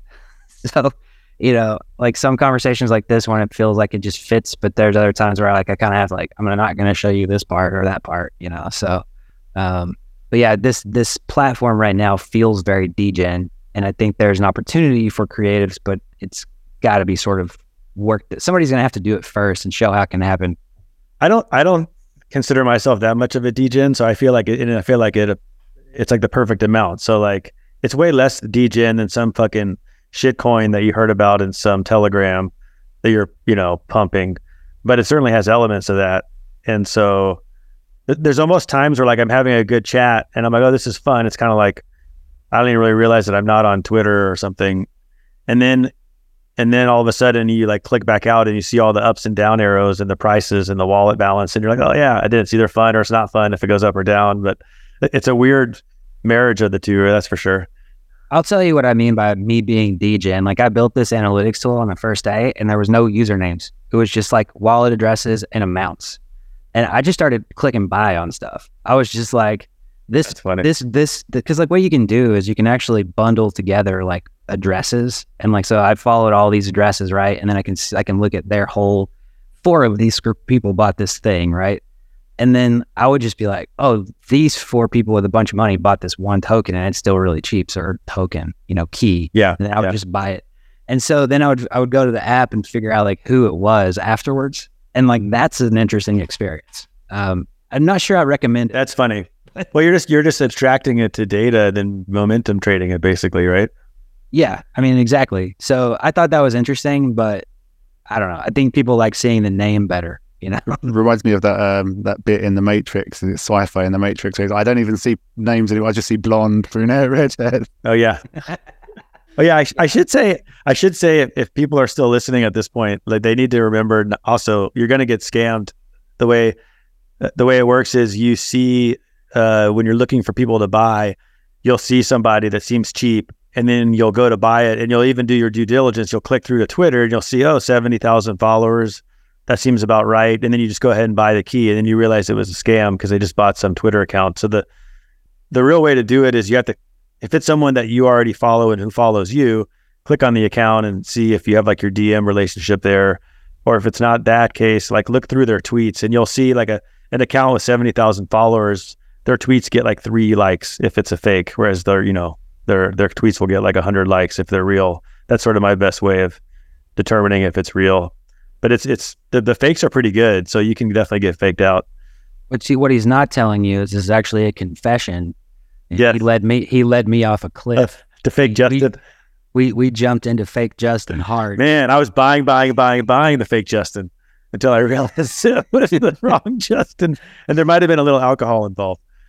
Yeah, on, on on multiple on multiple uh, parts. We gave Justin some trading fees on that one. Fake Justin, stupid fake Justin. It's it's definitely uh it's it's fun and it's kind of addicting and it has all the things like like you said like there's a there's an aha moment in there. Like if you play with it for a little while you go oh okay this is different. It's fun. It's something new. That's always a good you know that's a good mix for trying stuff in crypto. Like uh, most things are derivative of something and this may be but it feels fresh Have any of those competitors taken off? Like there was that one the other day, and I clicked on it. It looked just like Twitter. It sucked. It was terrible. I forget what it was called. Po- Post or something. post there's post tech which i think Tech. is That's it. Yeah, I there's um there's the only the only other one that I've tried is Star Shares, which is the Avalanche version. What I will say is they have uh, a really slick user interface, like significantly more polished than any of the other ones. But I don't like it. Everybody like basically you sign up and then it becomes a chat room, like a Discord or Telegram page or something, and so like you don't get to curate it. And I'm not a fan of that part. So it just kind of feels like token gated Telegram or something, which I don't know. Maybe it has a use case. It's not my favorite thing personally. Remember at the end of the last pod, uh, Pep, when I asked you if someone could vampire attack it? They totally could. They could just Yeah. say, "Hey, we'll honor all. We'll give you a point for, for point if you come over to our platform." It's just really like the network effects that we talked about earlier. It's really difficult. They've they've got a huge head start, um, and like even just the amount of ETH that's now locked into the contract. Like, how do you migrate that the value that's accrued, and it's accrued in part because of Well- network effects of the platform. I guess you would secretly, like right now, work on a better UI, which that part probably isn't super hard. And then you announce some awesome Ponzi tokenomics where you say, you know, you join during this week and you poured over this much ETH and we give you this many points and we honor your your points on there times two and we're gonna release a coin and Mhm. you know blah blah blah. That's how you do it. Um, slight tangent, but sort of somewhat related. Uh, like from you're, you're a developer, you're an app developer. From your perspective, are they are they shipping at a rate you'd expect them to ship? Like Friend.Tech, are they are they improving it in uh, how you'd expect and at the rate you'd expect? Or hope? You know, I don't know. I don't know how many people are on the team. If I have to guess, and this just based on the way the app looks, right? And this is all wild speculation, but just based on like the actual aesthetic and how polished the app is or isn't, um, I kind of think they probably spent the last four weeks rebuilding their infrastructure. Like, if I just had to take a wild guess, like I would probably think these guys got way more popular than they expected to, and they've been just rebuilding servers and stuff because like the thing wasn't loading and all this crap, and still kind of doesn't sometimes on the phone and like all all of that. I could be totally wrong. That'd be my best guess. I think that they're going to start probably shipping more um, sooner, but so far I haven't like. There's like nice little things, but like I don't know. I, I wouldn't say it's fast or slow. I just I don't know what's going on in the back end, you know, and I don't know how big their team is. Um, what do you think's missing? Well, what would you what would you focus on? You've got a team of whatever. You're you're the product manager, and you've got a team of devs. Yeah, that's a great question. I do. I would personally change the aesthetic a little bit, but that's me. It feels a little dated, um, personally. But setting that aside, like that's just a design thing. I think what would make a lot of sense is some kind of ability to make public posts. You know, if it's it could be as simple as being able to write like a freaking AOL status. You know, just like here's my current status, and it shows you when it was updated. And then as a person viewing from the outside, you can go like, oh, they were on 10 minutes ago and they changed their status to like, I'm walking the dog or something. And now you know this person's at least active before you buy their key. Expand that out further. You could build a whole freaking like, you know, public post thing that gives people like a taste of what's going on inside your actual room or what the, you know, something to let people know. Because right now, unless you know, you don't know. You know, you have to kind of have some like relationship or somebody gave you some alpha or whatever so I think, especially if you're going to try to say like this is good for creators, at some point you have to make discoverability a bigger deal and make like the ability to like promote yourself in the actual app instead of on other sources a bigger deal. I think animated Pepe emojis are a must. Yeah, I think GIFs and emojis, like there's like, yes. So there's a lot of basics too. Like I want to be able to send you pictures and ignore them. Uh, you can ignore them or whatever, but like I Yeah. think there's there's obvious issues with that because like I mean there is and there isn't, right? Because this stuff already exists. Like, you know, women get dick pics on Twitter, you know, you- and you, whatever. So like if they if they let you if they let me send pictures or anybody send pictures to anybody else, you have more of a content moderation problem most likely from from a certain standpoint. But from a you shared a picture of your coffee maker and then I was like, "Oh, I want to share one of my coffee maker." Like I can't do that, you know. I mean, the easy fix for that would just be have it where it's it's blacked out, it's you know blurred out or whatever, and unless you click the picture, you're never going to see it. So if it's um if it's Vombatus, I'm like I'm not opening that guy's picture, no way. That'd be scary. Can you imagine what he'd be sending you? Probably just wombats. Yeah, I thought it was wombats. wombats and pictures of the SpaceX rocket. So I'm into this PFP idea. I like I like the idea of I could create a PFP for my key holders, and then when you join, you get to use it in my channel as your PFP. Yeah. Um, I think something like that would be cool. That's a little that's complicated. I'm not expecting them to do that, but like maybe a third party could could do that or something. I mean, you could, it- there's ways you could do something like that now. You know, it's just somebody has to take the initiative and set it up and then like have a, you know, uh, you don't even have to be on the same chain. Uh, You can just read and like from the whatever. Like that's a whole technical thing, but like you could do it. It would be like a, I think that it's, um, it's going to be one of those things. It's going to require the right person to do it first. Like if I just said in my chat right now, like you're going to get a PFP, like everybody's a little burned out on PFPs right now. Yeah. I don't know who the right person is, but if if somebody if the right person did it, I think it could start a meta. But I, I think personally, this is just me. I think PFPs might be toast for a little while. Like other than like CryptoPunks and a few others. Like I think you're gonna have those forever, but Maybe PFP is the wrong term. Like maybe it would be like a. The thing is that like the way it views the way you look at people on the chat is so small you can't even barely tell what the hell you're looking at. So uh, yeah, I don't know, but I feel like there's something there, like a badge or a POAP style, uh, Friend.Tech POAP, proof of key ownership. Yeah, some, like an NFT that accompanies the key ownership some, in some way, shape, or form. I, I like the idea a lot. Um, I I think I kind of have this thing in my head that's like this just disrupts so many of the PFP narratives. I think it's going to be hard to sell a brand new PFP outside of this potentially. And like, but it's it's also hard to say because the market's so bad for for PFPs and art in general. It's just, yeah. I if I'm being, I'm biased because I run an art platform, but part of me is like, you're going to have this kind of stuff, which is going to take over this narrative of like access to people. And then you're going to have art, which is like valuable and always has been, even though it goes through ups and downs. You know, um, the PFP narrative to me, like it's hard to overstate, in my opinion, how your PFP on Twitter in 2021, when crypto Twitter was like going crazy, like if it weren't for Twitter, I don't know if PFPs would have had the same impact um, right? And so, like, I think there's a lot of questions around how much conversation actually moves over here, right? Because, like, if there's no, if my Twitter activity goes down because I'm actually just in Friend.Tech all the time, which who knows if that's even possible, but like, this is just outlining different hypotheses. Like, if that were to happen, my PFP doesn't really matter as much, right? Because it's just like I'm talking to my group and in these other rooms where I bought their keys, and like, there's not as much social signaling. So I don't know. Like, Yeah, it's a good. I'm not saying not saying that's going to happen. I just it's really hard to say right now. I see what you're saying. So it wouldn't be a PFP, but there, I feel like there's some kind of something that hasn't happened yet that will happen. That will be For sure. For sure. And that's why you got to try stuff because you just don't know. And you got to watch what everybody else is trying, give away a Tesla in your room. You know, yeah. We got to do another one of these where we're drinking. I'm for it. Um, That would mean Pep booty in the morning for Pep. where are you? Are you, where are you at in?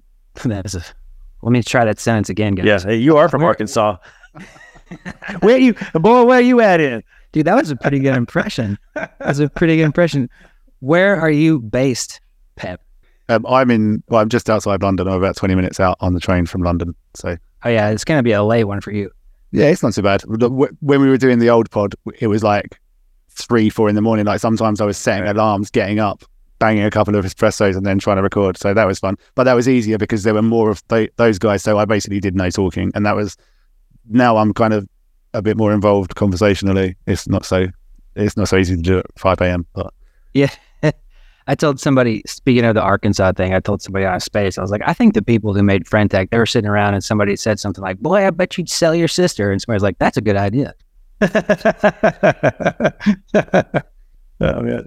All right, guys. I think I got to bounce pretty soon, but that was awesome. That was fun. Yeah. It's so much fun. Please edit it and make me sound as smart as possible. Yeah, thanks for coming on. We'll talk on Friend.Tech. Cool. Well, thanks for having me, guys. Super fun. Talk to you sometime soon. That was fun. That was good. I'm glad Bharat could come in and uh, Stephen's cool. Yeah, that was a lot of fun. Yeah, yeah. Um, the one thing that, like, I, I mean, I don't even think I'll add this to the podcast, but it's just interesting, like what you were saying about the gated, like the Punks Discord at one point was um, like an exclusive chat. It was one of the things that got you through the bear market was having access to other smart people that were also still engaged and interested when no one else was. Right. Um, and for me, I didn't have punks and NFTs, but for me during that period, it was um, Telegram groups and uh, uh, all of the best places I had to hang out in the last bear um, were little private groups of 10, 20 people that I got invited to. Um, and they were other smart, like minded people. And you got to sometimes share alpha, sometimes share memes, and sometimes just shoot the shit. But it's what Frentex enabled is you can literally force your way in to one of those chats. Like there, there are groups now with 50 or 100 of the smartest people you know or don't know yet. And you can, for the cost of an ETH or two, for the price of an ETH Yeah. or two, you, you can force your way into those chats. And like that, that's something we haven't really had previously other than through PFPs like punks. Um, so it's, it's almost like an evolution of that in some regards. Yeah, the curation part is different though because it does require a lot of work on your part as the as the holder, as the uh, channel owner or whatever you are called. Because I can imagine, like my group isn't very big, but like uh, Bharat's, for example, he's got probably hundred holders or however many, and um, so it's probably a lot of work for him because he's got to read all the spam shit that people are sending him, decide what he's going to talk about, reply, uh, you know, and so it's like, I mean, it'd probably be fun if you have, you know, uh, a lot of people in there. Um, so, so yeah, it- but it is interesting how that's different. Like the Discord one, to make an analogy, it'd sort of be like if John or Matt, uh, the CryptoPunks guys, had to curate all the comments in the Discord, or or a very well, uh, like a very um, dedicated, uh, you know, a moderator. Yeah, yeah. That's Yeah. kind of what you need. Like running a WordPress blog back in the day and having to sift through all the penis enlargement spam to find the actual comments Yeah. that were of value. But we've all been in those discords too, where they get a little big, and then there's always some asshole and they're complaining and kind of ruining the vibe. And so the good thing is you just ignore, ignore that person and nobody sees it. So yeah, th- it'll be interesting. the, the other thing, interesting thing is like people that I've seen using it since the start, there almost seems to be some enthusiasm waning a bit from some of the earliest Friend.Tech Mhm. users. I don't know if they're just a bit burnt out by it and it maybe it's going in waves and they'll be re-engaged again. But then you've got another cohort like yourself and and it seems to be largely NFT community that have come on a bit later. And and those people that have only been on a week or two, they're still fired up. They're still it's, it's brand new for them. They're still really enjoying the the novel aspect of, of everything we've discussed today. So Yeah, I guess it'll depend on how quickly things get developed by the team and by the the people using it, you know. And if that pace keeps up, then I think we're good. If, if that pace kind of drops off, where after a couple weeks you're like, well, I haven't seen any big change from the product or from people, like I haven't seen any great ideas on how people are running their channels and make it fun, then I could see people getting not too interested. But it seems to me like there's things happening, you know, a lot, a lot of things are happening, and hopefully in the next couple of weeks you'll see all kinds of cool things where not just from the team itself, but from people using it, user created kind of content, if you will, or, or gimmicks or games or things that make it fun.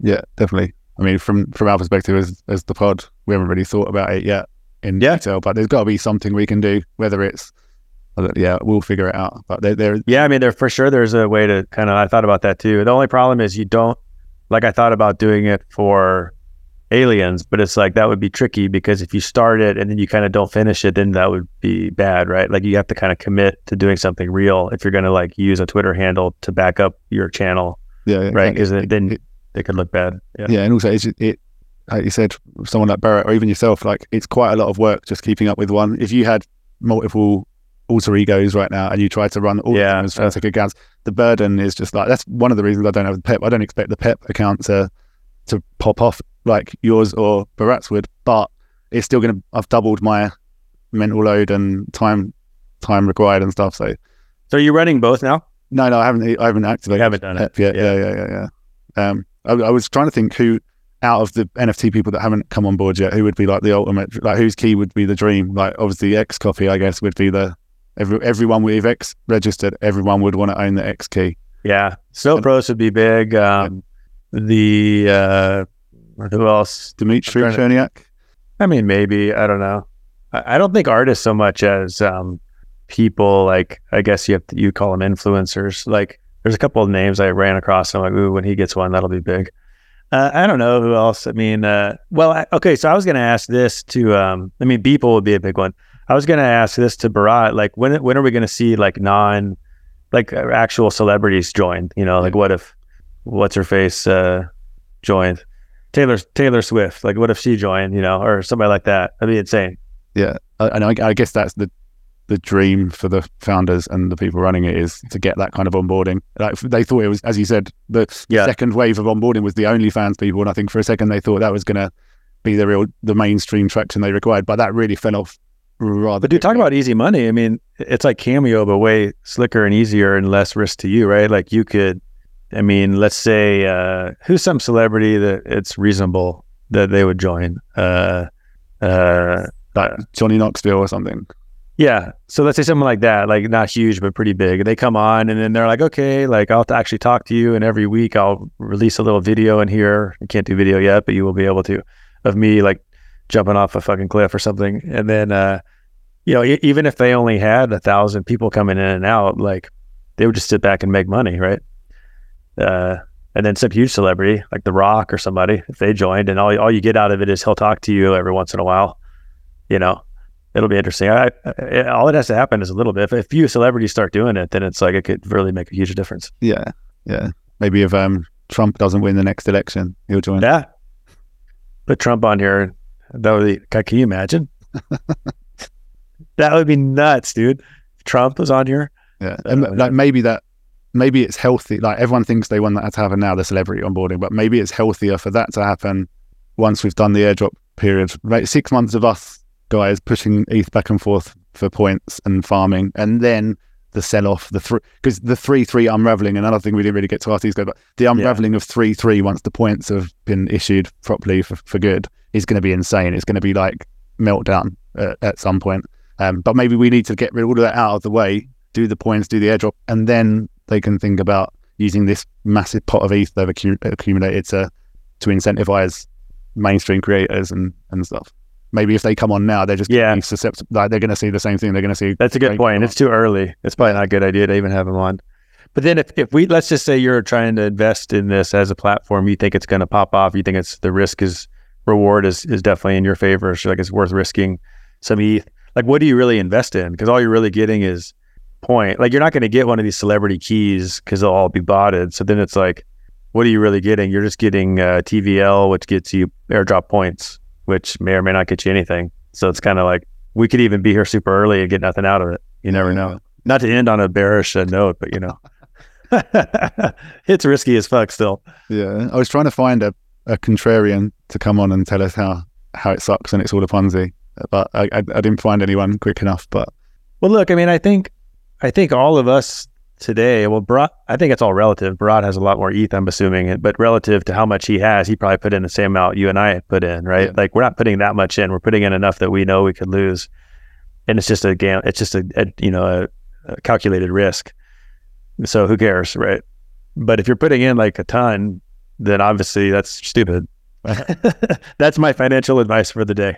yeah, that's good. all right, man. See ya. Speak to you in a bit. All right, there.